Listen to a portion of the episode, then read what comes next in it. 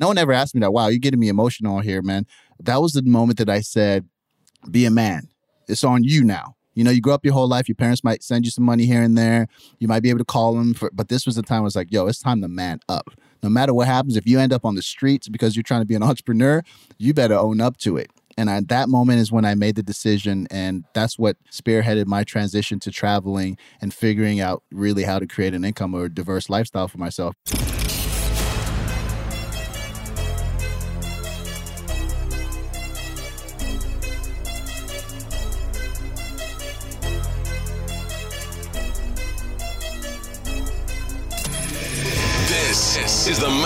Show, where you'll meet today's most interesting real estate investors, entrepreneurs, and world travelers, and learn the strategies and tactics they use to succeed. And now, here's your host, Matt Bowles. Hey everybody, it's Matt Bowles. Welcome to the Maverick Show. My guest today is Olumide Gbenro. He is a location independent serial entrepreneur originally from Lagos, Nigeria and currently based in Bali, Indonesia. After getting two master's degrees in the United States, he began organizing high level networking events around the world from Los Angeles to Tokyo, attracting a clientele ranging from international business leaders to professional athletes from the NBA and NFL. Today, he specializes in helping entrepreneurs, influencers, and startups build and monetize their brands through earned media appearances, public relations, and social media growth. Olumide has been a full time digital nomad now for over three years, has an Instagram following of over 17,000 people, and speaks five languages Yoruba, Spanish, Portuguese, Bahasa Indonesian, and English, in which we'll be conducting this interview today. He is also building a social enterprise called Globo Water that builds water wells in remote areas across various African countries, including his homeland of Nigeria. His most recent project is founding the Digital Nomad Summit in Bali, which will launch in June 2020 and feature world class speakers and training and is expected to attract over 500 nomads. Olumide, welcome to the show. Hey, Matt, thank you so much. I'm so excited to be on, man. I've been looking at your stuff. I'm freaking Jack. Let's go. Let's do it, man. I'm so excited to have you here, brother. We connected at one of the events that you hosted here in Bali. Just to sort of set the scene, we are doing this live in person. It's actually my last day in Bali, Indonesia. Been here for about a month and have had a total blast. Met a lot of amazing people, including yourself. But I know you've been here a lot longer than I have. I think you told me eight months now you've been in Bali. And I would love to hear you've lived in a lot of different places around the world, but I would love to just open this up and hear why are you in Bali? What is Bali like? What does it mean to you? And why are you choosing to be here now? Yeah, yeah. Bali, as you've experienced, is amazing. Um, it, it really attracts some of the coolest people in the world, like people who are down to earth that you can, like you and I did, is just off a few seconds, uh, uh, you know, connected instantly. Like we've known each other for years, and uh, that's what you get here. You get people who have sort of have an open mind. You know, they've left the matrix, uh, as people say, and and they're building their dreams from this beautiful tropical island. And it's like every day you wake up and and there's a, a rice field for you to drive by, and it's almost too idyllic sometimes. I'm like, is this even real? I'm not lying. I'm not lying. Is this even real? But uh, it's really an amazing place to network with people whose minds have been freed and people who are truly building the dreams uh, without all the stresses that we usually find in Western society, right? Yeah, man. You and I connected immediately. I, I, rolled up to this event that you were involved with, uh, entrepreneur get together event, and you and I connected, and we started yep. following each other on Instagram. Like I don't know, within five minutes of that conversation, and I saw your Instagram. I was like, "Yeah, whoa, you had a Nigerian flag on your profile." I was like, "Oh man!" I was like, "You from you from Nigeria, man? I just spent a month in Nigeria." You're like, "What?" Yeah, I was like, "What?" This guy, like, it was incredible to see how many places you've been and just the incredible, diverse sort of like experiences that you've had, and I was like like, this is a friend of mine. This you rem- almost remind me, and I'm sure we'll talk about it, or how I grew up, or reminding me of my friends from all parts of the world that we just sort of like kick rocks together. Like, hey, what's up? Like, where are you from? From Kenya? You from U.S.? You from Zimbabwe? And everybody was friends because we could just relate, right? So that's what I think instantly bonded us. No doubt, man. Yeah, I had such an amazing time. I spent three months in West Africa this year. Did one of those months in Lagos, and just received so much love from the yes, people there. You yes. know, especially from the United States. You know, there's such a I think, negative perception about and, and, warning and dissuading people from going there, right? Yeah. Like if you look on the State Department website. Yeah, it has uh, like seven warnings every day, new ones, stuff you ain't even like, you're like, don't go. Okay. Yeah. And people get dissuaded. I'm glad that you, you got, got to experience going and you didn't listen to all those warnings. I mean, anywhere, look, if you go to the south side of Chicago, it's probably more dangerous than some parts of Nigeria, some parts of Africa. So I think it's great you're bringing that up. People should definitely sort of uh, embrace uh, the unknown and try things that they would never, you know, typically try. Yeah. So I've received so much love in Nigeria, man. Still have just a lot of incredibly fond memories from my time there and just how mm. welcoming people were and everything else. So really amazing. I've been telling people about it all year, but I would love to hear your story in terms of growing yeah. up. And I know that was kind of the early part of your life there, yeah. and then you certainly moved around a bit. But would love to hear your your story and certainly yeah. starting back in Lagos, man. Yeah, that's the roots. I never forget. I always joke like a lot of my friends, Nigerian kids that I grew up with, they always sort of like envied me because it's like you're born in Nigeria, you speak the language. I have an accent. My parents always make fun of me. I have an accent, but really like having a root, having being born on this land has literally impacted my life like crazy because there's this this connection. And the way that I feel was from the beginning I always thought whatever I do I have to go back. I have to give back.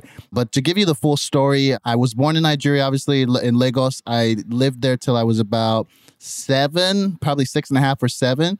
And my parents were actually missionaries and they were pastors. So a lot of people don't know this. Yeah. So they, they basically were traveling based on where God said or where the church said to go. So basically, we ended up going to England at age six or age seven. And this was the biggest culture shock of my life. You know, like arriving in a new country, new, I mean, not new language, but new sort of the way that people talk. You know, they had an English accent and everything. And I had to learn an English accent and sort of, and that's part of the journey too that I'll, I'll be open about is just discovering who I am is that I ended up sort of learning to adjust by copying or trying to fit in my entire life. My entire life was always about trying to fit in. And I got to England at age seven, so I got an English accent real quick. I made a lot of friends, you know, I had a real nice accent. And then seven to age 13 was all England, right? I was an Arsenal fan. You know, all the Nigerians, they love Arsenal, Arsenal, Arsenal. Did all that, really lived out a life of like just a normal kid. But then I turned 13 and my father told me it's time. God said go to America. So I was like, here we go again. And uh, I was whisked off away again with the family, uh, my sister, my brother, and my mother, my father jumped on the plane. I remember the most painful air pops ever. That's my most excruciating, uh, you know, childhood uh, uh, memory. Riding on a plane to this foreign place called America, which, by the way, my biggest fear in America was guns too, and it just fits the the mo. I was just like, oh my god, uh, oh, I have to do my English accent. Oh my god, are they going to have guns when we arrive? And I was like, I was so afraid of America. And when I arrived, it was, you know, we ended up in the east side of Columbus, Ohio. It was rough, man. And I was this black kid with a British accent, and the kids just didn't know what to do with me. They were like, "Yo, yo, England, yo, England." They used to call me England. Yo, England, what's good, man? Hey, hey, they got black folk over in England. I was like, uh, yeah, yes, they do. And and then you know it was just a big. It was the biggest challenge of my life again in a new city because I was now this new outcast where I was trying to just belong. I was trying to fit in. It was always uh, a theme in my life, even to my early adulthood, of trying to fit in until like the location independence started, and and I started to meet people like yourself, where it's like we all have different stories. You've experienced so many things, being in different countries, being minorities, being black, white, whatever, but living in different countries and having to learn the culture, how to fit in. But anyway, going back to uh, America. So we're in America right now. So I got my accent. I got to stay with this accent. Then we're speaking in the English accent. So I'm in America, and then from age 13 to 18 was high school, obviously. So I spent most of my time in Ohio. I went to school in Ohio. Ended up going to undergraduate university at Ohio University. Shout out to my Bobcats. I did ex- uh, uh enjoy my experience in undergraduate uh, Ohio University. It's a party school. Yes, mom and dad, if you listen, I did party. You know, I just I just got to admit that right now. I'm not gonna lie. But really, in my growth as a person, uh, my biggest growth came probably at the tail end of my college years. And uh, the thing is, is I did everything I was supposed to in my story. Like I go to high school, go to college. A Nigerian kid. What you know this? What are your three options when you're a Nigerian kid growing up? You have to be doctor, lawyer, engineer. And I told my parents, listen, I had to, I had to like negotiate. So I ended up doing a degree in uh, exercise science. I had started to take organic chemistry, all the stuff that would be like, okay, you're still a Nigerian kid. Good, well done, son. So I ended up doing that and then going to San Diego, California. That's how I ended up in California for my master's degree in public health. And I did a specialization in uh, health promotion behavioral science really community work which actually funny enough that re- kind of tells me why i'm so much into community building now as well really really helped so it wasn't a waste necessarily college and uh, also epidemiology study of infectious disease i did hiv research and nih funded hiv research for a summer in uganda first time going to another african nation that's a side story so my man, I did everything. Like I, if you look at my resume, you saw my languages, the the degrees, the the the contacts, bro. I'm a legend on my resume. But growing up, I didn't feel like it. I felt that all those things were accomplishments that I did to please my parents, to please God or the church, and I never did anything to please myself. So when I graduated my master's degrees um, at San Diego State, I said, you know what? What do I want to do with my life? Do I really want to go and work for? I could have been a PhD professor, got my Honda, my nice mortgage, but I said I don't want to live a lifestyle of working for somebody else and being sort of stuck in this area of definition, being defined by other people. That's when I started to travel. Yeah, I would love to hear a little bit about that sort of transitionary moment and maybe just kind of going a little bit deeper in terms of like what that was actually like for you at that moment if you go back to it because I feel like there's a lot of people that are on a particular path either because their parents want them to be or society tells them to be or because maybe they think they should be or it's the safe way or it's the socially acceptable way and then when you make that break and you make that pivot and you deviate from that, you say, you know what? I'm actually going to make a concerted decision to change course what for you actually got you to the point at that moment that that prompted that and what was it like to go through that transitionary moment yeah you know what Matt? i'll tell you a story about uh, when i called my parents one day um, i think it was around 7 p.m in the evening in san diego it was a little bit warm that evening and i really had to talk with them and i said hey i'm actually not applying for these job uh, jobs i said i was applying for and I'm an entrepreneur. And to be honest, it was also naive as well. It's like, hey, I'm doing these things, I'm throwing these events, I'm trying to create an income for myself. But I remember distinctively one night when I called my parents and I said, yeah, I'm just going to be real with you all. I'm not applying for these jobs. These are the things that I'm doing right now. And if you don't want to support it, that's okay. And it was a very difficult call to have it was a very challenging call, especially with my mother to say, you know, all these dreams and wishes and things that you want out of my life are not going to come true you know? And it was one of the toughest moments of my life where to be honest i was gutted. When i quit and basically didn't go into my phd i had no other real options. All, all my contacts instantly gone because i didn't want to do the phd program. And you know standing there i was just thinking to myself you know what next you're making a little bit of money you're barely surviving it was a very challenging time and I thought to myself, you can go all in now, or you can quit and just uh, beg your parents to send you money, or you can just be a damn man and just go right now and figure this out on your own. And that was, I would say, no one ever asked me that. Wow, you're getting me emotional here, man. That was the moment that I said, be a man. It's on you now. You know, you grow up your whole life. Your parents might send you some money here and there. You might be able to call them, for, but this was the time I was like, yo, it's time to man up no matter what happens, if you end up on the streets because you're trying to be an entrepreneur, you better own up to it. And at that moment is when I made the decision, and that's what spearheaded my transition to traveling and figuring out uh, really how to create an income or a diverse lifestyle for myself. And what was your next move and your trajectory from that point? Yes. Huh, this is where it gets fun, man. So, you know, in undergrad, there's I say college is great for making friends. And that's the where like I think the contact and the network is really is the benefit. Because what I did was I was like, okay, I want to travel the world. And I think some entrepreneur or some uh, digital nomads, whatever, are sort of like enamored with the idea of traveling and like they think it's so easy. You just jump on the road, everything's gonna be okay. I was naive. I, I called some friends in Germany and I was like, I'm on the way, one way ticket. The nice thing about the American passport is that you don't have to necessarily have a round trip ticket or you can just arrive in Germany and be like, I'll be here three months. So that's what I literally did. I, I actually timed out of Germany. I'm not to lie the first time. So I took a one way ticket. I think I landed in uh, Hamburg, Germany. And this was a time where I literally, you know what I did, Matt? I was just sleeping on my homies' couches.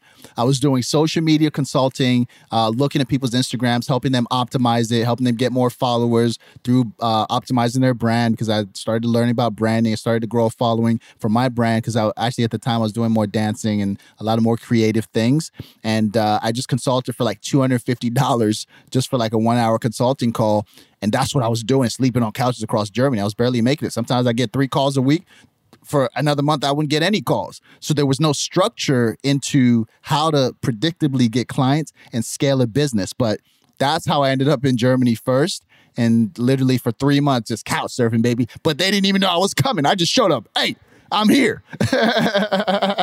you know? So that's how it began. It was a little disastrous, but you know. So you had your 90 days in the Schengen region, which yes, you spent in Germany. Exactly. And then when the 90 days was up, then what was Yo, your move? My man, I went back to San Diego because I didn't know what else to do. I uh it was like that first attempt where you sort of like to when you first try to dunk or where you first try to like jump over a high jump bar and you're just like, oh, nope, just gonna have to keep practicing. I had to go back and really reassess myself, reassess my life, and that's when I learned a little bit more about marketing. All of this stuff, by the way, also to mention Germany was uh, and we'll talk about the investing in yourself and the, the, the things that I learned along the way. Is if I hadn't gone to Germany and actually during the time work with specific different companies, uh, help them with their marketing, help them with their community building, I wouldn't have been building skills along the way either. So it wasn't a waste. So what happened was, as I learned those skills with marketing about community building while I was in Germany, while I was flying to these different cities, consulting with these companies for free, by the way, which is another thing is, is, is how to how to grow working for people for free if it's worth it if they have the intense knowledge and can give you that experience. I flew back to San Diego and that's where it was like I was gutted. It was like no money, yo, back on my other friend's couch in San Diego. And and I'm not afraid to share these things. These are the realities, man. And I want to be the sort of person who's always transparent. It was very, very challenging. Drop back in San Diego. Imagine how I felt thinking, oh, I'm gonna travel the world. I'm gonna do amazing things. People are gonna love this. And I'm wearing my hoodie and I can't, I didn't have a jacket at the time in Germany. I'm wearing a dang hoodie and freezing my balls off in Germany. And then I'm like, let me go back to San Diego. It's hot over there. So I land there and, and I end up, uh, after a few weeks, really like learning a little bit like how to structure my marketing agency. And that's when I first started to get my first few clients here and there, had a little bit more stability, uh, got my own place, a small place. And, uh, after San Diego is when I was like, let's go again. Let's go again. Okay, what are we gonna do this time? We're gonna go to Mexico. Hey, Mexico's a little cheaper. So I started to figure out the, the hacks. I said, let me go, let me go, let's not go to Europe this time. It's a little too expensive right now. Let's let's go to Mexico real quick. So I end up going to my buddy Bo Johnson, which by the way, shout out to Bo Johnson if you're listening, my brother, all the love. He's a major superstar. He's from Chicago. He's on one of the top dating shows in Mexico. Six foot four, dark chocolate guy, amazing humor and, and comedy. And I had to give him a quick shout out. But I stayed on his couch when I first arrived in Mexico because I was like, let me figure this out. Like, he's going to be my tour guide. a lot of amazing fun nights with him, man. And that's when I was like, okay, I'm sorting out my feet. I'm like a baby finally starting to walk. My feet are finally working a little bit. I'm stumbling a little bit. The money ain't coming in every single month, but it's kind of coming now. And finally figuring out how to keep clients and sort of sort of start retaining people. And that's how I ended up in Me- Mexico. I was there like shoot like four or five months. So I was there a little bit more stability. And after that is when I was like, okay, like where else could you go? And that's when I thought of Bali. I was like, I'd been watching people on YouTube, and you probably know Jubril Agoro. I still haven't gotten a chance to meet him. He's there, definitely one of the the giants in our field that's been like you on the road doing this thing for so long. It's ridiculous. I didn't even know this existed, you know, till upwards of a year and a half ago, two years ago, you know, I was just doing it as well. And then you're like, well, there's a word for it, digital nomads. And uh, I see Jubril Agoro uh, with his company, uh, his uh, video series Passport Heavy. And he's just also this young black guy. And I'm like, oh, that guy reminds me of me. And he's Nigerian too. So I was like, ah, Naija boy. So I'm like, yo, is that my cousin? And I was like, I got to get on the road too to Bali. And that's the kind of the images that you and all these giants in the field that I really believe are such mavericks, mavericks in the field, really, man, led the way for people like myself to come through and say, wow, let's make uh, more connections, more impact, and try to build these communities. Awesome, man. Let's talk a little bit about that business side of that journey that sure. you just described. And as you were learning and improving and gaining ground in terms of your the clients that you were attracting, the clients that you were retaining, the income stabilization that you were generating. And then I know a, a big piece of that to you also for you during that time was networking. Oh, absolutely. And starting to actually even put on networking events and start hosting things and building community and bringing people together. So you had that as well. Can you talk a little bit about the role of the networking and also how you actually kind of behind the scenes, what were some of those leverage points that allowed you to more effectively build your income? Absolutely. Being able to build a network is a huge factor where for me, it was all about giving value up front, figuring out what people needed. So when you talk about those luxury events that you, in the intro that you described to me, um, I met a gentleman called Rod Watson. He actually reached out to me. He's a luxury real estate agent in San Diego, celebrity real estate agent. He reached out to me because he had seen I was hosting these high end networking events. That was right before I left for Mexico and and uh, started doing all the uh, other things I was doing in Mexico. But basically the way that it happened was he reached out to me and I figured out that his value point was this group of people, wealthy people that he wanted to access. And my value point was that I needed homes and and really high-end venues to utilize to host these people because they were paying most of them were paying to be there. So the leverage point was figuring out what is valuable to someone and giving it to them up front. So I never charged him for anything up front. I told him, "Listen, like I'm going to bring these people to your 6 million dollar home I'm going to introduce you and we're going to have a nice event where everybody gets to know who are the ones that are actually organizing this. And he was able to actually create a very lucrative business and scale his business based on the networking that occurred. But when it comes to actually networking, for me, it's always been about providing value up front. Listen, man, I've I've closed deals on Instagram DMs on videos. You know, you know, I won't mention names, but there's people where I've reached out by being consistently uh, communicating, commenting on their pages, and we're talking about the online version now. Commenting on their pages, sending them emails, giving them updates, trying to introduce them to people because I think it's structurally good for them for their business.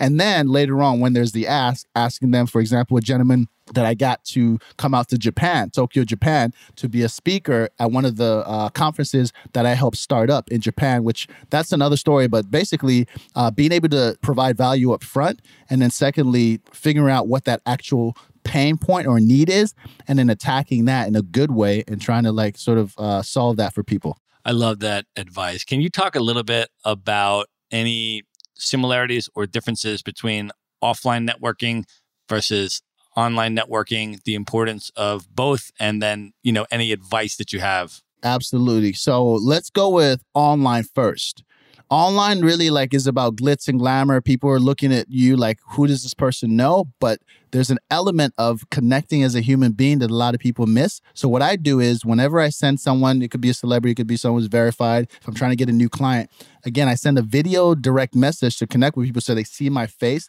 I build trust based on sort of the face and based on people knowing if this person is legit or not. This person has the best interest for me whenever they see me. So I think online, it's more about presenting yourself uh, again, leading with value, but being able to see someone's face, being able to communicate, maybe sending a voice message, and again, communicating that value up front and letting someone know that you care about them. You're not just like, yo, man, I see you're an investor. I need 20K for this home flip. It's like, no, actually, I see you live in uh, New Jersey, and like one of your passions is the dog charity. Do you need someone to help you? I'm making this up. Do you need someone to help you this Sunday to help you as a volunteer? Figuring out what that person needs doesn't have to necessarily relate to the actual uh, issue at hand. It could be that they love uh, donated to breast cancer and that you, you can help them find sponsors for their event two months from now. And then you can ask them later, or you have to build enough rapport for them to say, okay, I'll help you with this investing gig, or I'll teach you, I'll give you an hour of my time. Let's meet over uh, for coffee.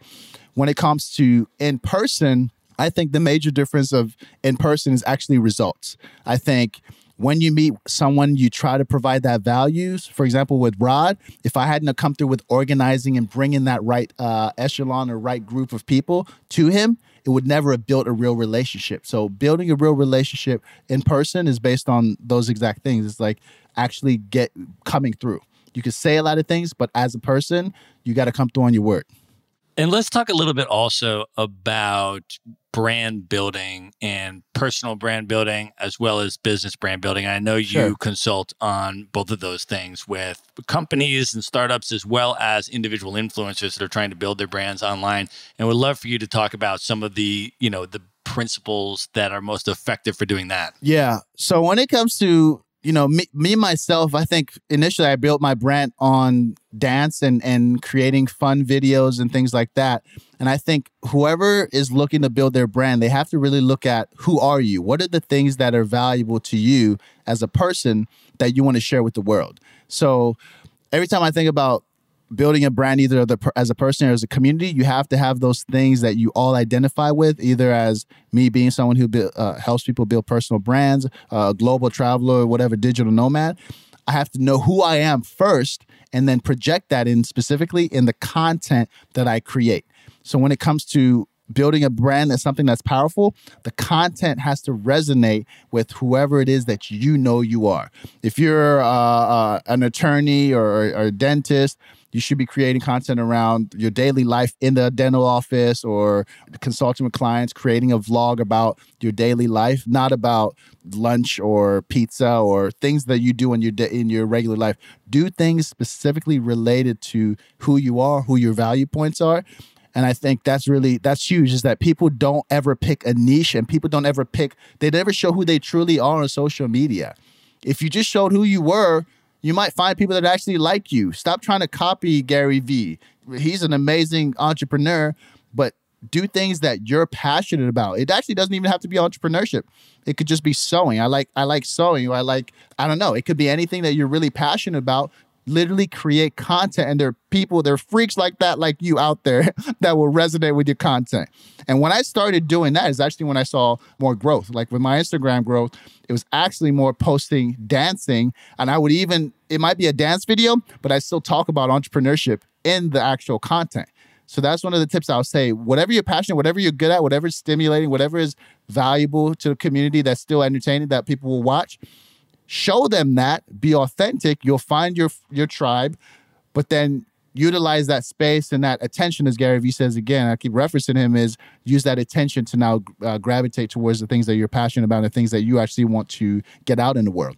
And what are the differences between building a, a personal brand that you're describing there versus if a business, a startup, a company wants to think about building a brand? What do they need to pay attention to Yeah. prioritize there? I think they need to pay attention to, and and most of the companies I've worked with is pay attention to the space or the, the best platform or the best spot that your people like to communicate, hang out, and chat.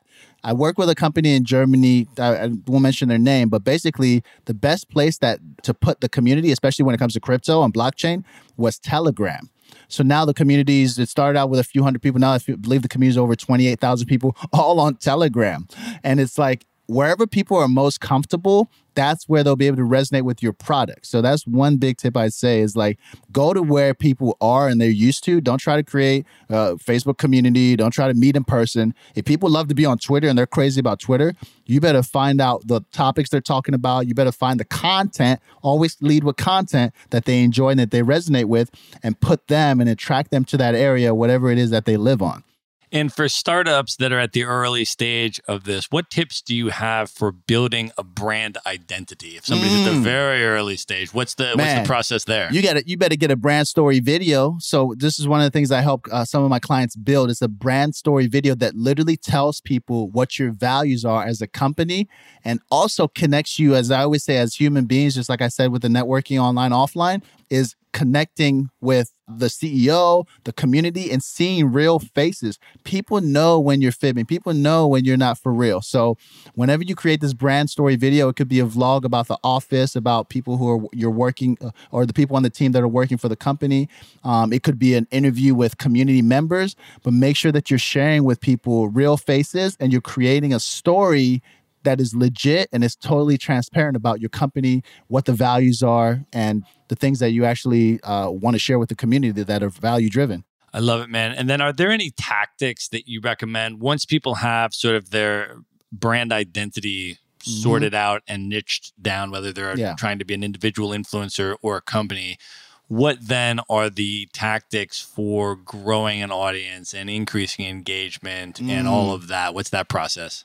I'm gonna tell you, it's it's content and network. Man, it's funny how you know you're good at this, man. I'm glad. I'm, I'm happy to be on here. I let man shout out to Matt on here, man. The Maverick himself, the Maverick man. Woo! So, content and network, and let me show you how every effing algorithm works. I told you I was gonna curse on here.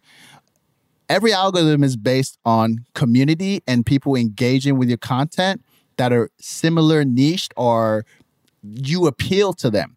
So I think you like you love basketball, right? You like you're you're a b-ball guy, my man. You tall. For you, sure. I, For I don't sure. like when guys are taller than me, actually, but I'll let you slide this once, my brother.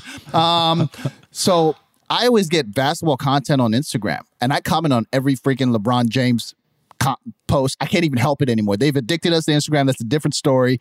But whenever you create, first leading with content, make sure it's something engaging that asks people a question that actually entertains but also asks people a question make them think make them say make them want to comment on something that's pressing whether it's a current issue or something that is important to solve a problem in their lives make sure it's engaging to where they would say oh my god i have to comment on this. Now i'm not saying clickbait everything but clickbait everything in a, the most respectful manner to make people make an action.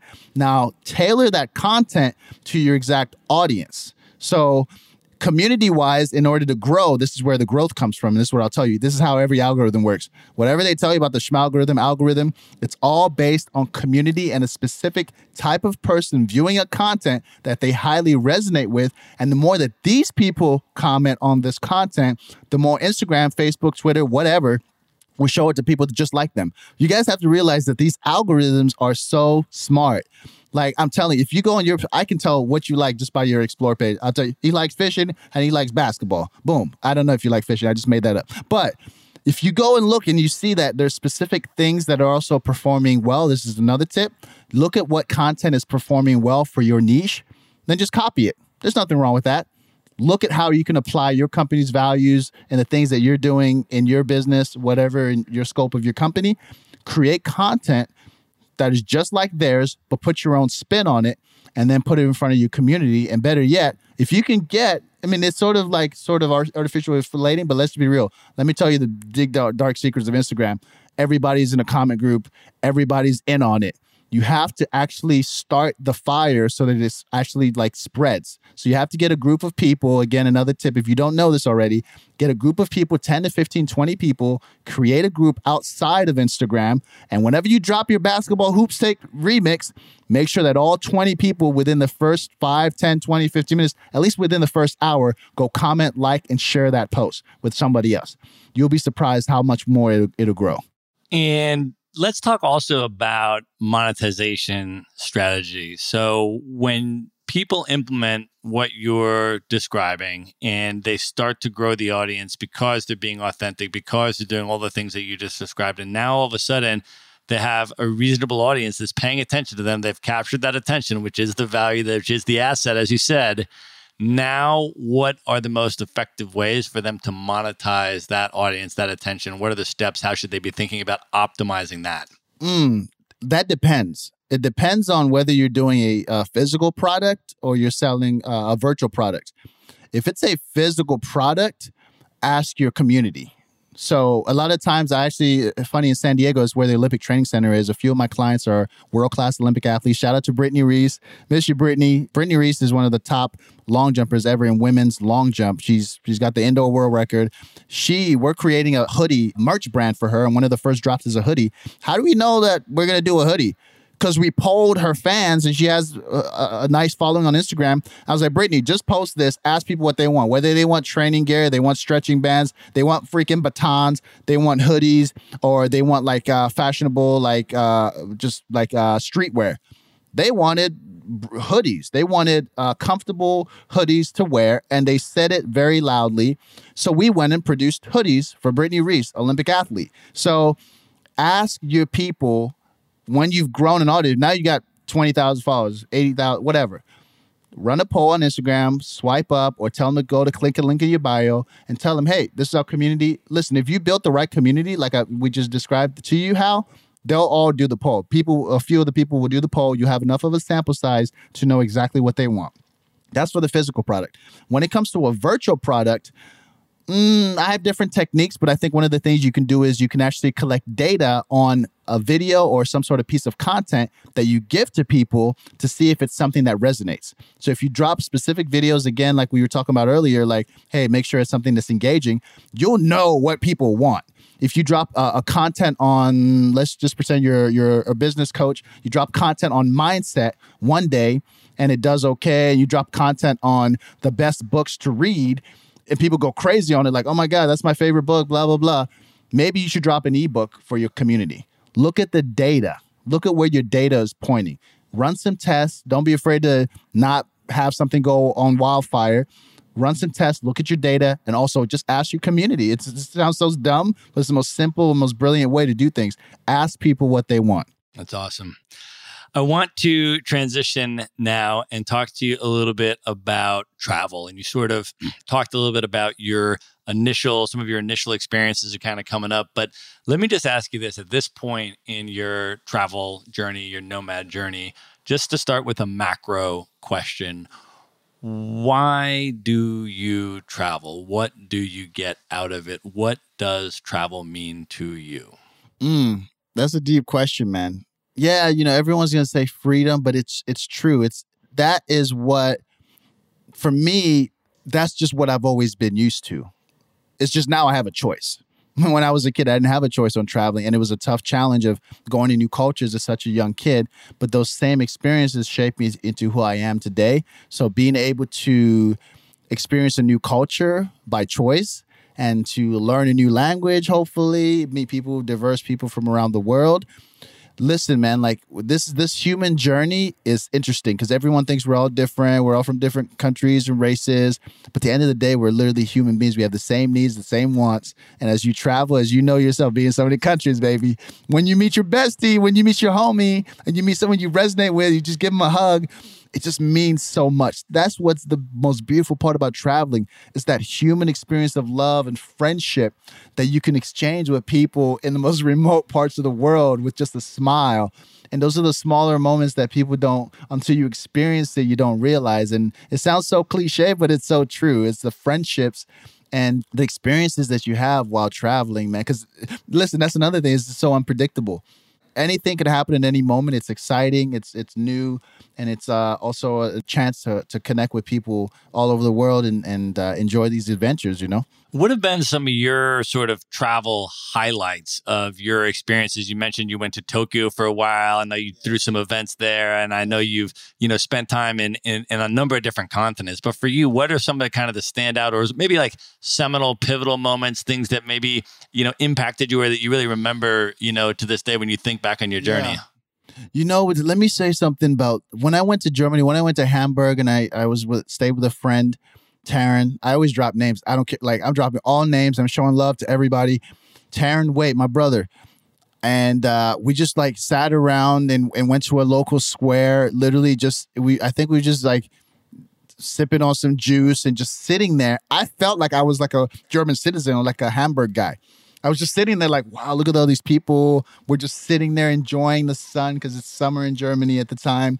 Sun is shining, everybody's just glowing yeah, literally just being able to feel again being growing up not fitting in then going to a foreign country and you don't feel like you you feel like you fit in so much. You feel like people people love you for who you are and and there's no judgment and there's no sort of these things that you've experienced in your past. Like just sitting there is the most profound thing that i experienced. And uh, just sitting there in hamburg on a summer day with my friend taryn and I just believe that that's so possible for everybody. And that's the human experience and the human side of us really shined. Yeah, for sure, man. I, I, agree with that as well. And I think that's one of the things that's so important too about traveling. And especially also when I want to get your opinion on this, but I'll just say this first. With this whole digital nomad sort of movement and culture, and especially when you start getting big congregations of expats and stuff like that, I feel like there can be a disconnect from the local community mm-hmm. and the and the immersion, Tell and the integration in the local community. Yes. Right. And so for me, I connect with exactly what you just said, Yes. right? Like when you go to a place, Yeah. you know, like I went to Macedonia earlier this year. Big shout out to my Oh, man shit. Ilche, who, by the way, Hey, uh, been Ilche. one, my my my boy, for, my boy for 25 years and wow. one of the dopest hip hop DJs in the Midwest, man. Oh, Just gonna throw it out. Just That's gonna dope. throw it out, my man. um, but Macedonian from Macedonia, and Mm. was there with his family. You know, based in outside Chicago now, but was in. Yeah. You know, invited me to come and took me into the extended family Direct. local you know Welcome to spots so we're, family. you know, i'm the one that the only one that doesn't speak macedonian they're translating for me we're Mm. sitting under the grape leaves you know in the Wow. grape vineyards and just you know talking about the old days in macedonia and i'm there right You're like just just getting to experience it and it was just so so so dope but it's the Yeah. same thing man it's like i mean one of the other reasons that i loved going to lagos man is because there's just there's no nomads there there's no there's no expat tourist type people that are just setting up there so it's like it's Yeah. all a local experience every single bit of every single day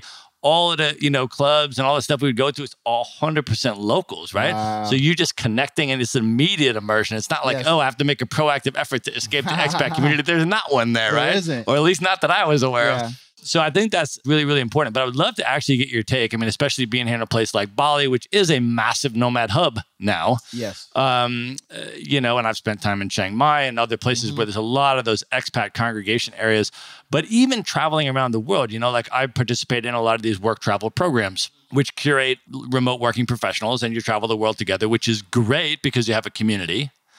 But if all you do is roll around with that international community and if you're not immersing yourself in the local area it's a very different type of travel experience so i would love to get your your take on that and just you know the importance of connecting with locals and how you sort of you know balance that between the expat community that you're obviously involved with Yes. versus the local connections Yeah, you know what? We're about to get real. It doesn't happen enough, man. You know, when I travel in the different communities I've been part of, it it just seems that you have the expats, they're doing their thing, they got a little bit more money than everybody else, and then it's like the locals and like, yeah, maybe you got that one friend that works at the bar or that works at the damn restaurant, but people don't really make an effort. I've specifically being here in Bali made an effort to make local friends. Like all the people that I work with, the people the guy that helps do my videos is local actually this coming weekend we're taking um, a few of our friends that work at the, one of the restaurants to uh, uh, like a beach bar. And just to go back to what i'm saying is the way that i've uh, moved is just made my best effort to try to connect with the locals even with the local uh, partners.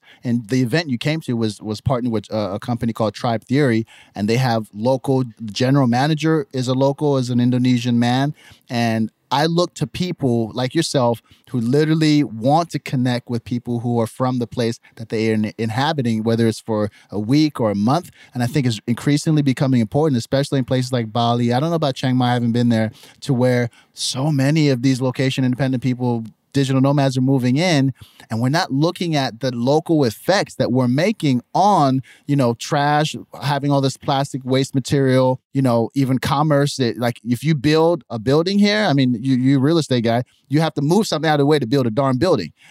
Like moving to all these rice fields local culture temples I think it seems like it's happening slow right now, Matt. But I think if we're not careful and we don't respect sort of the way that we do things, it's also dangerous that we'll pretty much quelch or sort of suffocate some of the culture, the beautiful culture that exists here.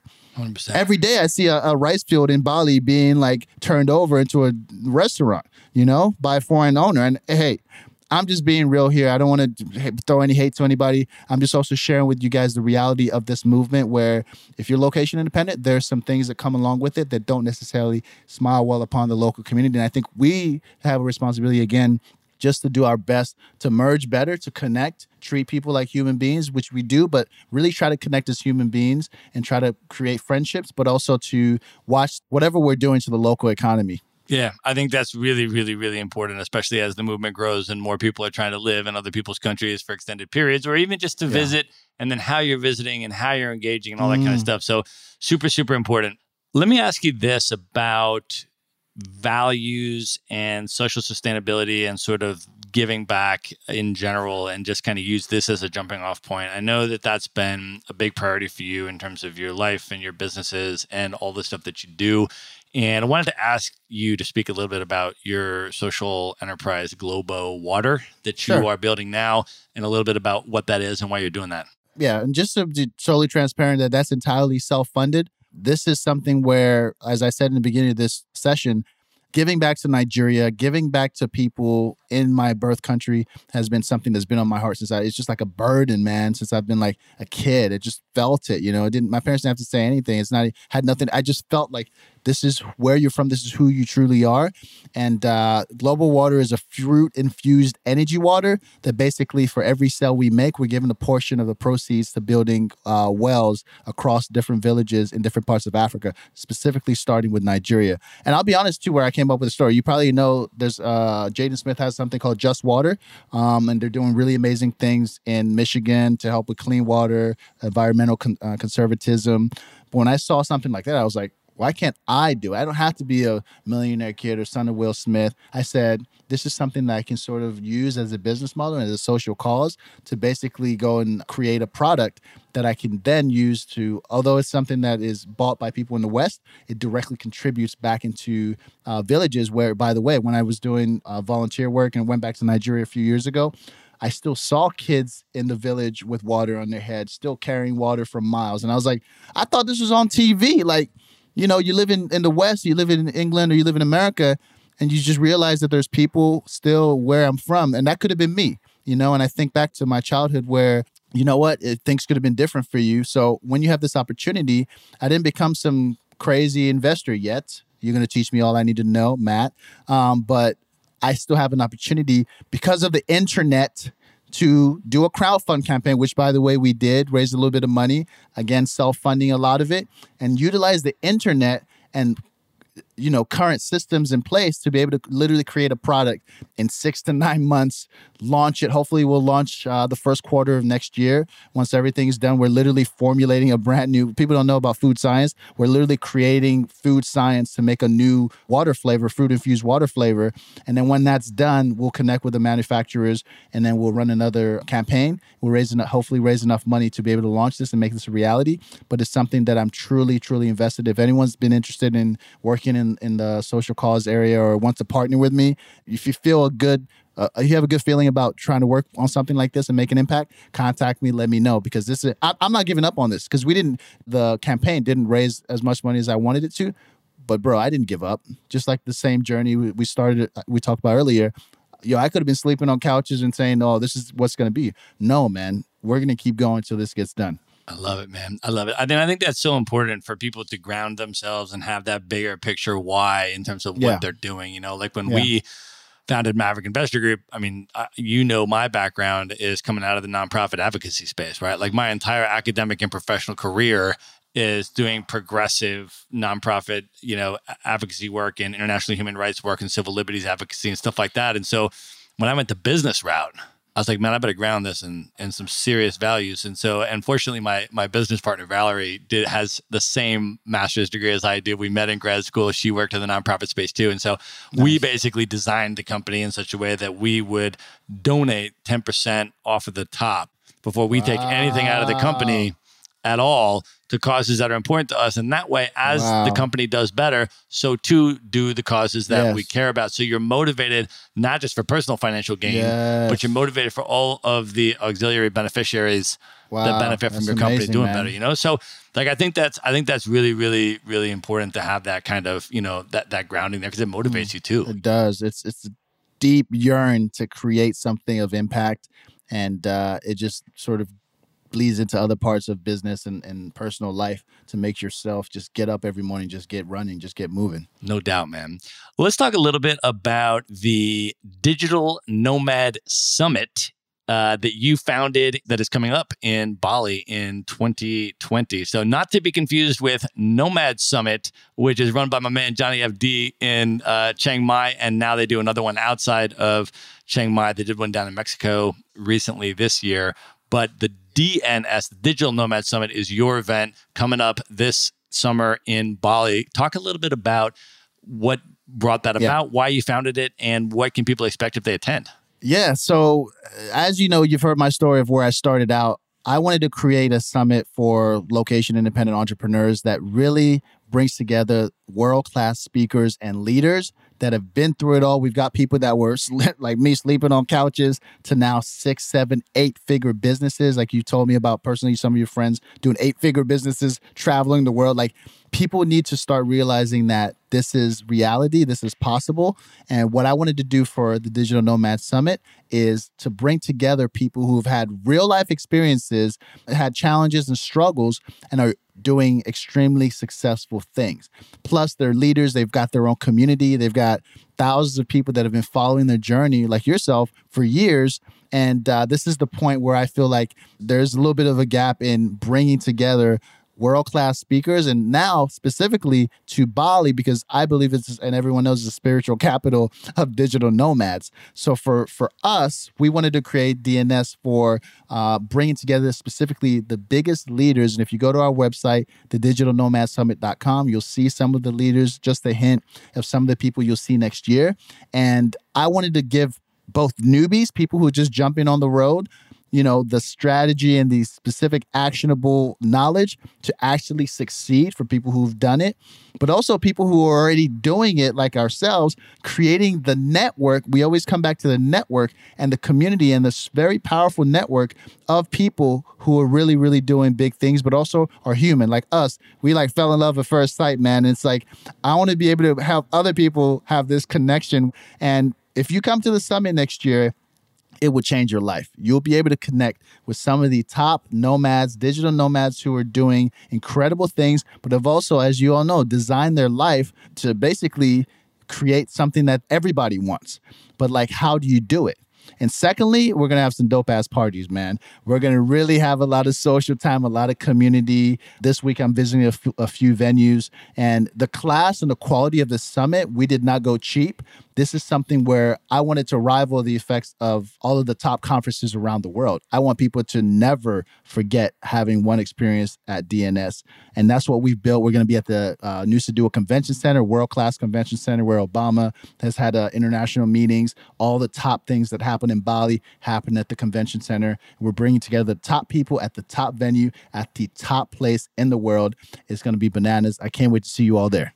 Awesome. We are going to put a link to that in the show notes, along with all the other stuff that we have talked about on this episode. So you can find all that in one place. Uh, you just go to themaverickshow.com and just click on the show notes for this episode. And we're going to have all of that in one place. And if they jump on this, uh, they can also get some kind of discount, right? Yeah. Use the code MAVERICK.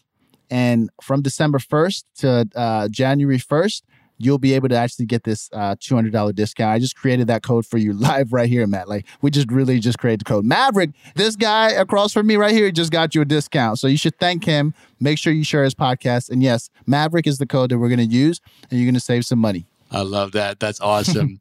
All right, Olumide, I want to be super respectful of your time, man, and move us into the final part of the interview. Are you ready for the lightning round. Man, I was born ready. You already know. Let's go. Let's do it. the lightning round. All right. What is one book that has significantly influenced you over the years that you'd most recommend people check out? I think everybody should read Rich Dad Poor Dad, especially if you grew up poor. like if you don't get your relationship right with money, your life's not going to go well for for an extended period of time. So when I read that book, I was like, "Oh, that's why I have a problem with money at the time. I don't understand how it works. So you have to understand the value of money, how to invest it. The fact is that you shouldn't hold on to money. You should really like distribute it. You're a real estate investor, distribute it in something that produces more money. People who try to save money usually don't save money. All right. If you could have dinner with any person that's currently alive today who you've never met, could be author, celebrity, public figure, anyone, just you and that person alone for a three hour or so dinner conversation, who would you choose and why? So I think Will Smith is a brilliant guy. Like Will Smith, he's funny. He's he's an amazing actor, but people don't realize how much of an entrepreneur this guy is. He's a he's a savage entrepreneur. He owns like a production studio. He does real estate. Uh, he buying apps. All this stuff behind the scenes that people don't see that I Google. Huh? Use Google, people. Like I love when people are not one sided. Now, you should focus on your strengths, but once you've mastered something, you've been successful at something, being able to delve into entrepreneurship and different diverse subjects that are your interests, because I know we all just don't love one thing. He inspires me because he's done it in so many different fields and has influence in so many different areas. Uh, and just the influence of this guy, I would love to sit in a room and just chat with him, just to hang out, you know? No doubt. No doubt. All right. Knowing everything that you know today, if you could go back in time and give one piece of advice to your 18 year old self, what would you say to 18 year old Olumide? you know, I I think patience is such a huge factor for all of us where especially in business or as an entrepreneur, like I think being patient and going through your marks and like sort of learning along the way and being patient for success is something where because I've had I've had good things happen in my life. You know, I've had a couple of successful companies. Um, you know, I sold one company from my uh, college days for equity to a large, to actually a very famous uh, uh, company, and that just it, being patient to learn from those experiences is something that I'm such an impatient person, just to be real, where I want to be rich as crap right now. Like I want to do 100 G's a month right now, but I realize that to get to somewhere of success and impact, it's going to take time. And my 18 year old self, who was trying like seven startups every two weeks and not necessarily seeing success, I would say continue to be patient because, you know, a lot of times it was like, it was really frustrating, it was really challenging, but being patient to see success, I think is something that all of us should have. I love it, man. Totally agree. All right. What are your top three favorite travel destinations you've ever been that you would most recommend other people check out? Uh, well, Bali's one. Come to Bali, we'll be waiting for you. So no, you have to check out Bali because it's such a strong attractor of people that are. You'll be like, wait, so you're like you're Nigerian too, or like you, you your parents took you to another country too. I'm like, I thought that was just me. I've met people like that, third world kids. I thought I was the only. You always thinking that you're the only third world kid. No, you're not. There's a lot of other kids that are third world kids. You just find people that relate to you. Man, I went to the. I've been going to these hip hop nights at Lost City. Oh every, yeah, every Thursday. Well, you're not. Man, Man, why do you have to leave? I, I- man, I've been meeting cats from Uganda, no way. cats from Kenya, yeah. like all over the world. So you're man. attracting your people, Uh, your tribe the too. world, man. You know, and then I of course have been to Uganda and I've been to Kenya. So then we're all connected, Wow. and then we're meeting up every week and going back out, and we building a crew, and it's like all that kind of stuff, man. So there are definitely people from all over the world here for sure. Yeah. Okay. So Bali. Let's see. Where else have I been that I recommend? Like I said, that memory and the, the experience in Hamburg, Germany. And I thought Germany was all stiff and cold, and like you go to Hamburg in the summer, yo, like it's popping. Like people, their vibes are right. They got a little swag to their step. I'm like, are we in Europe? We in Europe? Like there's some swag on that city for sure. It's a very hip town, millennial driven. Um, very very cool place. They have uh, the the the the little area where they have uh, the the the water, and you can go have food by the by the sea, and it's just it's just a beautiful town in Germany that I would never have thought existed till I got there. Because I was just like, hey brother, I'm coming.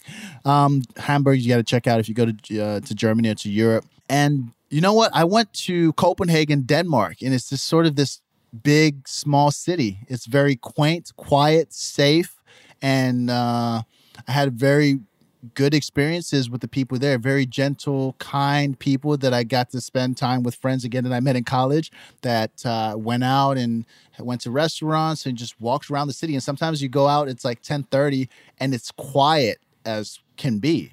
And you just, there's just sort of serenity and peace to it um, in a place that you wouldn't typically expect. Again, being in Scandinavia, you, you just wouldn't it's just a different vibe in terms of how calm and cool the city is. And I really enjoyed Copenhagen, Denmark. Yeah. That's awesome. I have actually not been to Copenhagen yet. Oh, you it's, check it out. It's very high on my list. Yeah, I've heard amazing things from everyone. All right. What are your top bucket list destinations that you've never Hmm. been to that are the highest on your list right now you'd Yeah. most like to see? Uh, yeah, I, I always wanted to go to Morocco. I don't know why. It's like I just watched it on YouTube and it's like Morocco and it just seems so it just seems very different. I'm from West Africa, I'm from Nigeria. North Africa is different. I saw it on TV. I don't know. It looks very Have you been there? Yeah, man. I've been to Morocco two or three times. Wow. Uh, I was in a Marrakesh for a month last year. Wow. Actually, the country in Africa I've spent the most time in overall is Egypt. I knew you were gonna say Egypt because that was I was gonna say Egypt eh, when I wrote like my thoughts Yeah, down. yeah. I was like, let me go with Morocco, but tell Yeah. us about Egypt. No, I mean, I, I was I've been to Egypt multiple times. I was there. Yeah. The longest single stay that I had there was about nine months. which was Wow, back in you did nine months in- 2014. my Cairo, man. in Cairo. Yeah. Oh, my goodness. Yeah. And uh, but I've also been to Morocco probably two or three times. I was there Yeah. for a month last year in Marrakesh, and uh, a lot of amazing, amazing things in uh, North Africa for sure. But yeah, Yeah. entirely culturally different, of course. Told of like, course. I mean- dude, I that's mean, why I want to go. I'm like, course. yo, like, Yeah. what's going on over here? but that's why it's also really important to see the different regions like you know so so north africa last year i was in nairobi in kenya i was based there for a month and went to visit a very good friend of mine in uganda shout out to brenda who just I- I, mean just you know we we i mean she's like come visit me in Kampala and I'll show you around. Stay with me. Like, Uh. so she just hit when we hit all the clubs. She did the whole nightlife scene. Kampala is absolutely yo, you lit. shout out to Ugandans in general. Yo, that's the warmest people I've ever met. I know. they I'm will saying. marry you, cook for you, do everything on first talk. Amazing. Amazing people, but yeah, Ugandans are amazing. So I did Kampala, then did Tanzania, went to Oh, went, was in Dar es Salaam, and then went out to Zanzibar and all that. And then that actually, to be very honest with you, that trip is what inspired me to want to go to Nigeria. And Really? the, the reason is, I'm gonna tell you the reason. Tell you me. ready? I'm ready. is because I want so I really wanted to see the you know the nightlife in Kampala, Yep. and so Brenda and I just like n- rocked out to all the right clubs and stuff, and I was Mm-hmm. just blown away. All of the music there, unbelievable, Afrobeat, baby. unbelievable Afrobeats, all brand new to me. I'm Yep. literally on the dance floor sh- hitting the Shazam app on my phone again and again and Busy again boy, and again, and so. I'm building this playlist on Yes. Spotify of just Yes. all the stuff because the DJs are throwing down Of course. ridiculous Back to beats, back, baby. ridiculous all night long. And there's me building You're these playlists with shit. Shazam. Okay. So then my step two is Yep. then I'm I go back and I was like, okay, let me look up these artists. Where are they from? Where they from? It's gonna be Wiz Wizkid. It's gonna be Burna, Burna Boy. Boy, all it's yeah. gonna be like Malik Berry. Like Yeah, yeah, it's yeah. gonna be all Nigerians. 50 percent plus Yep. are all from Nigeria. Yep. I'm like, man, I got Yeah, go to we Ni- running it. I was like, I got to go to Nigeria. hey, you know? And so then I was like, I got to go to Nigeria. So then I'm like, okay, like who do I know that would definitely A want to go to Nigeria and B would be the right type of person to roll to Nigeria with to to do Nigeria the way I want to do it, right? So then I start reaching out, uh, you know, to some some Yeah. friends of mine that I knew would be down with that, uh, and we just put together a real dope squad and did. Uh, I was actually in Cape Town um, in South Africa for two months this year, and then went up to West Africa for three months. We did Nigeria, Ghana, Ivory Coast, and Senegal, Wow, which was just Man, I- completely epic. Man. we need to redo that and and put, like oh. You've already been on TV. You were about to be on TV. I was going to say record you because you, that would be an incredible experience to share as well on, on film. well, we had. Did I tell you about the about the documentary? You should say- yeah, situation. remember I you told you that. about that, right? Yes. Yeah, it was. Um, I mean, just to give the listeners a little advance uh, Yes, notice, preview. we had. So I had this uh, G- a German actually based documentary Mm-hmm. Ah, yeah. film team reaches out to me. Yeah. right? And they're like, you know, we saw your keynote video from the Nomad Summit. Like we we Mm. found your podcast, like this and that. We know who you are. We're doing this documentary film on digital nomads and the digital nomad movement. We'd like to feature you in it. and so I reply, you know, it's a cold email. Mhm. Just comes in. Like, uh, so I reply and I'm like, you know, my and my initial reply is like, you know, uh, is this film fully funded? Yep. Who's directing it and what have they done before? Right Yep. they reply and they're like, "Yeah, it's fully funded. We've already shot most of it. You would be the final shoot for the film, and it's being directed uh, by Lena Leonhardt, who and here's her previous work. Okay, she literally just won Best Picture at this German film festival, like I don't know, a month ago or so. Like Yeah. big deal director, right, uh, from Germany. So I'm like, um, okay. So then I write back, but then my second thing I write back is I'm like, okay, I said, tell me a little bit about the scope and the framework for the film, because one of the things that's really important to me is Mm-hmm. that this is not going to be a film that's going to suggest that the digital nomad movement is sort of like this white dude thing. Yep. I said, how about this? I'm going to be in West Africa and I'm going to be traveling with my homegirl, Agnes. Big shout to Agnes, who's also been who's also been a podcast guest. So listeners Nice. know listeners know Agnes Nyamwange, who is Yeah. born and raised from Kenya Mm. and is a full time itinerant digital nomad from Kenya. So I said, how about this? A, come to West Africa. So we shoot West Africa in the film and then also feature Agnes. So you'll get a sub Saharan African female nomad perspective in Wow. addition to mine. Wow. So they said, we'd love that. It's 100% on par with exactly what our values and vision for the film is. We've already interviewed a Palestinian like this. Like, we'd love to have that done. When are you going to be there? Yeah. I tell them I'm still a little bit. I'm like, are they really like, gonna? I'm like, are real? they are they really gonna fly from Germany to West Africa to do this? so then I'm like, okay. I was like, how about you come to Senegal and we film it in Dakar, and you come for these six days. You know, the last six days that I'm there. They're like, oh, Yeah. uh, can you leave a day later because we actually need a full seven days Wow. to film you guys. Wow. A full seven days. I was like, you need a full seven. They're like, yeah. They're like, we're gonna. So this was like, so I wasn't even sure like that. You know, Mhm. they bring a four person film crew.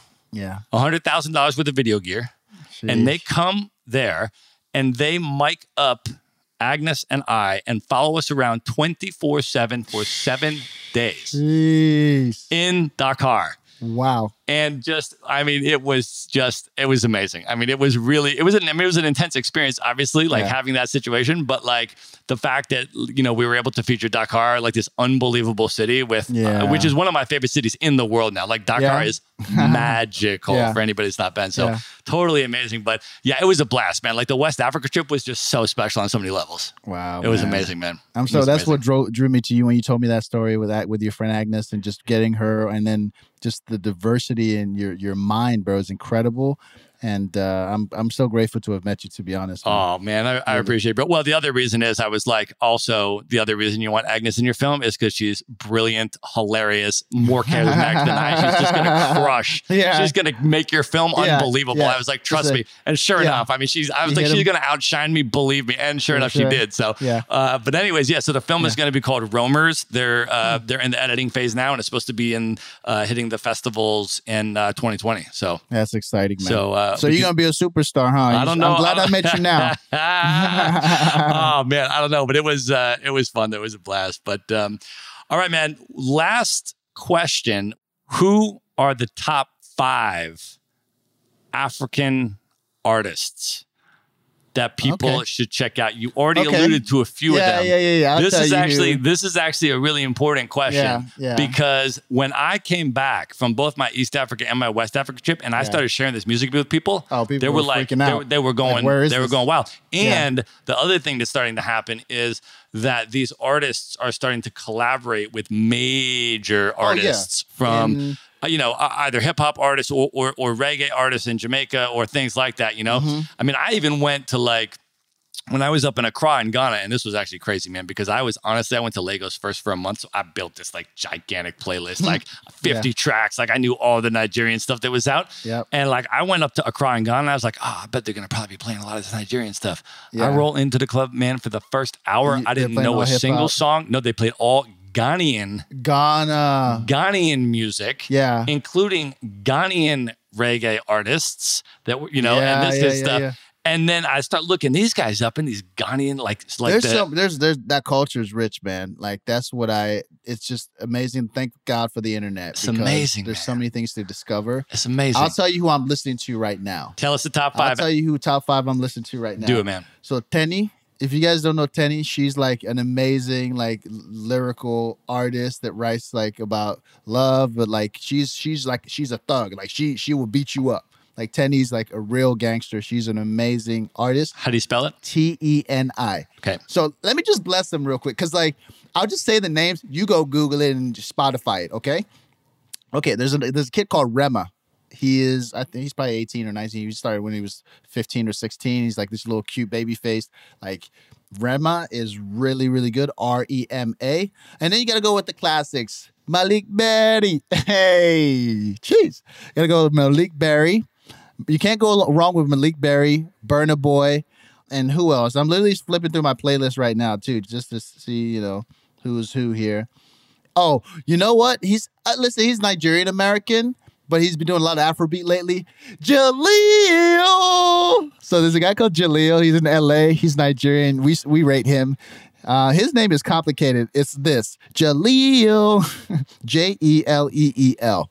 So he has a little. a lot- Obviously, he's an American, so he has a lot of hip hop influences, but Afrobeat style and sort of the music he's been exploring lately. He's a newer artist, but I always love to also shout out my people and support people. So check out check out Jeleel as well. For That's sure. it. I love that, man. And the Nigerian music scene, just for people that are not familiar, is just, I mean, it is unbelievable. It's the crazy. music Every artist out. is good. I don't It's know what's going on. Every Yeah. artist is good, man. Because what's going to happen is when people do it, create a Spotify playlist just with these artists that you said, it's going to start suggesting suggest more, and you just listen through that radio Yes. feature, or you put it on Pandora or whatever, Yeah. and you will just hear like amazing artists. man, it's unbelievable. got a lot of talent. I love for it, sure. man. Yeah. Thank you for the love, man. Oh, of course, man. Olumide. Well, thank you for being on the show, man. It was absolutely a pleasure to have you here, my man. Pleasure to be on, man. I'm really, really thankful and uh, excited to see you in the future and all the, the amazing places you're going. So yeah, As well, brother. We'll have to make sure that our paths cross soon. So thank you for 100%. being here, and uh, good night, everybody.